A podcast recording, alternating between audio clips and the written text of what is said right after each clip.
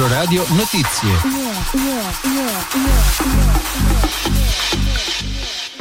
Buona mattinata a tutti voi, Domenico Guarino in studio per la prima edizione della GR regionale, notizie a cura della redazione. Oggi giovedì 29 febbraio, sono le 12:47 in questo momento. La visione delle immagini degli scontri di Pisa circolate sui media hanno turbato anche me.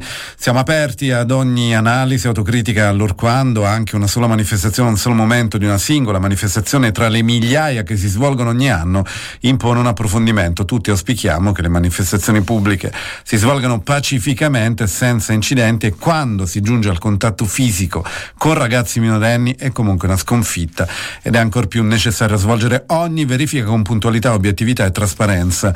Queste tra le altre le parole del ministro dell'interno Matteo Piantedosi, la sua informativa alla Camera sui fatti occorsi a Firenze e a Pisa. Nel discorso nell'ambito delle manifestazioni studentesche pro-Palestina, Piantedosi però ha poi affermato: non si facciano processi sommari alle forze di polizia e non bisogna coinvolgere il loro lavoro nelle polemiche politiche. A proposito del corteo di Pisa, nello specifico, ha detto che era stato organizzato in totale violazione della legge. Gli organizzatori non hanno presentato alcun preavviso alla questura, nonostante che la questura, avutane notizie, avesse cercato più volte senza esito di contattare gli organizzatori per ottenere informazioni in merito al tipo di iniziativa che sarebbe stata svolta e al relativo percorso, al fine di poter disporre idonei servizi di ordine pubblico. Piantedosi poi ha specificato che, a quanto risulta naturalmente al Ministero degli Interni, le cariche sono state effettuate per garantire l'incolumità degli operatori di polizia, compressi, ha detto il Ministro degli Interni intervenendo in aula, contro l'automezzo collocato alle loro spalle. Veniva dunque effettuata una carica di alleggerimento, consentendo al personale di avanzare di qualche metro e di allontanare così la pressione dei manifestanti.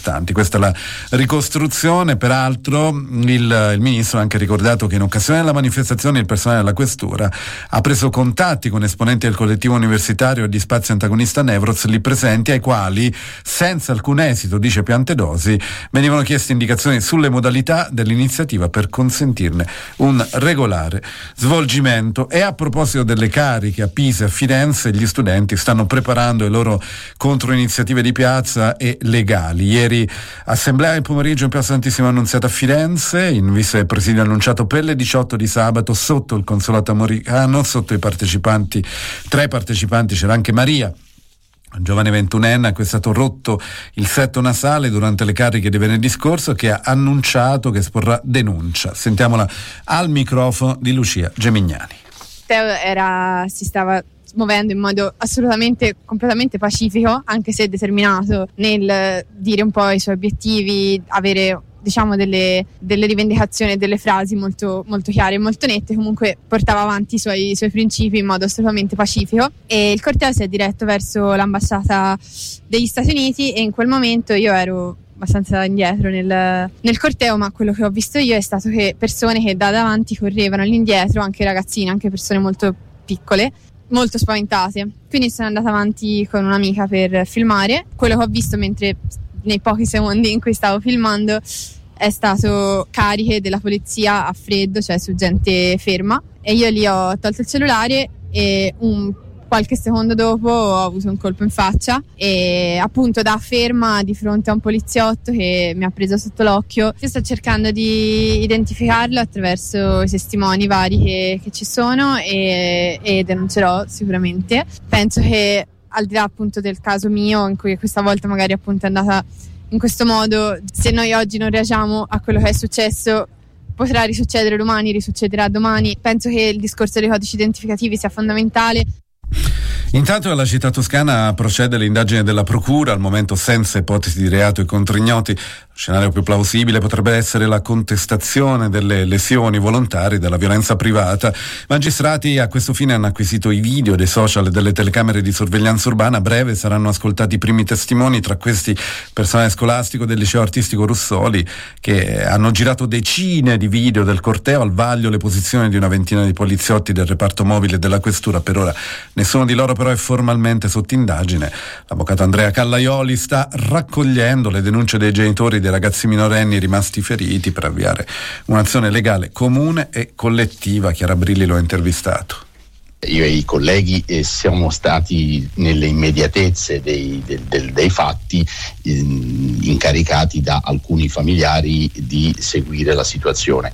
Abbiamo incominciato a raccogliere il materiale e andremo nei prossimi giorni alla presentazione delle vere e proprie denunce e querele nei confronti degli agenti per i fatti che sono successi. Dall'altro ci sono le parole di una Presidente del Consiglio che sottolinea: è pericoloso togliere il sostegno alla polizia. Tutti questi elementi esterni istituzionali di cronaca quanto possono incidere poi, più che nell'iter dell'indagine e nella percezione che si ha di quello che è stata la dinamica, ecco. Il problema è il quadro politico, perché abbiamo una Presidente del Consiglio dei Ministri che dice quello che ha detto, come del resto qui a Pisa abbiamo consiglieri comunali delle forze di maggioranza, diciamo quindi della Lega e di Fratelli d'Italia, che hanno un atteggiamento e hanno avuto fin dall'inizio un atteggiamento simile a quello della Presidente del Consiglio, se non addirittura più duro.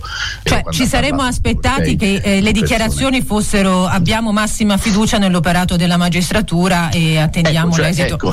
Esattamente, la questione è un po' questa, cioè nessuno sta attaccando un corpo dello Stato, nessuno sta dicendo che le forze dell'ordine sono fatte in un certo modo o rispondono a certe logiche che non sono quelle corrette istituzionali. Stiamo semplicemente dicendo, ed è stato detto, torno a dire anche da persone molto più autorevoli di me, che in quella gestione dell'ordine pubblico di venerdì scorso c'è qualcosa che non è andato bene, e non è andato gravemente bene, perché poi quello che è stato secondo me il senso, il contenuto, non che io mi permetta di interpretare le parole del Presidente della Repubblica, ma mi sembrava molto chiaro il fatto che uno Stato non può rivolgersi con la faccia del suo manganello alle nuove generazioni che stanno esercitando un diritto costituzionale, che è quello di manifestare e di manifestare le proprie opinioni, ma soprattutto stanno affacciandosi ad essere cittadini e a partecipare alla vita democratica del Paese proponendo le proprie idee, i propri desideri, le proprie volontà.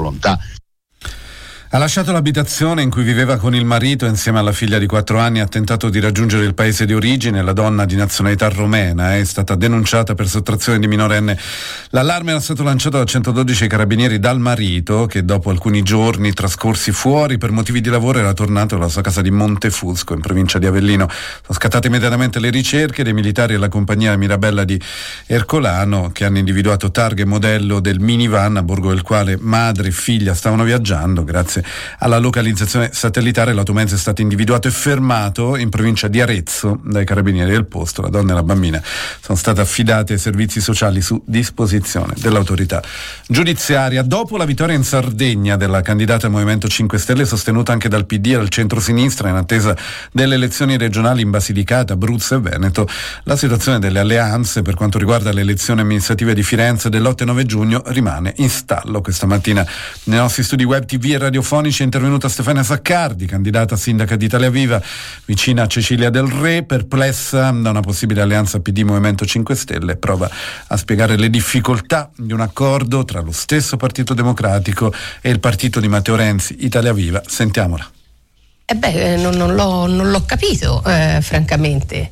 Non l'ho capito. È chiaro che da un lato c'è stata una particolare attenzione del Partito Democratico verso un alleato, che in questo caso è Sinistra Italiana, che ha posto dei veti, e siccome evidentemente non si fidavano del Partito Democratico gliel'hanno anche fatta firmare, pare, un atto con cui si riservavano l'imprimatur rispetto al miglioramento, all'implementazione dell'alleanza, e dall'altro certamente anche noi abbiamo chiesto al Partito Democratico di sedersi al tavolo e di discutere in modo aperto, segnando anche qualche elemento di discontinuità rispetto all'amministrazione attuale. Voglio ricordare che sia Cecilia Del Re che la sottoscritta erano disponibili a sottoporsi alle primarie, al giudizio delle primarie, quindi noi abbiamo detto a questa amministrazione: facciamo scegliere al popolo del Partito Democratico, anzi al popolo del centro-sinistra, cioè al popolo che dovrebbe partecipare alle elezioni di quella maggioranza che noi ci auguriamo governi questa città, e tutto questo è stato impedito sia a Cecilia che alla sottoscritta.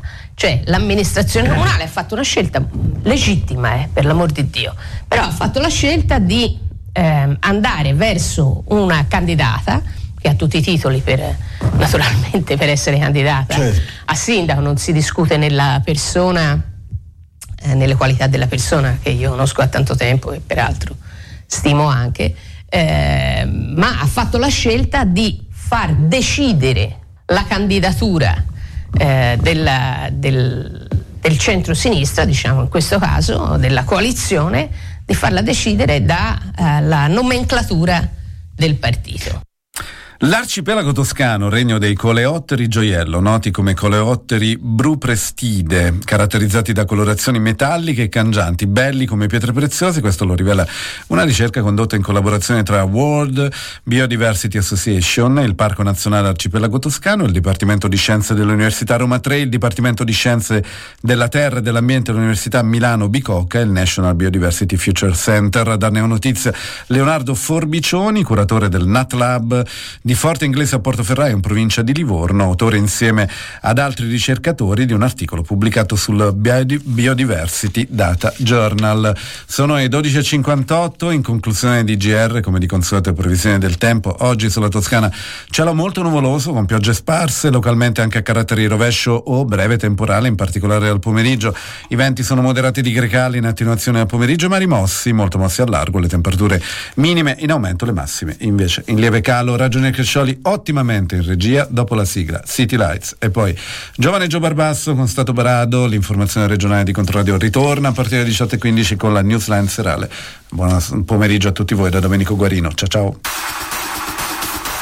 Controradio Notizie.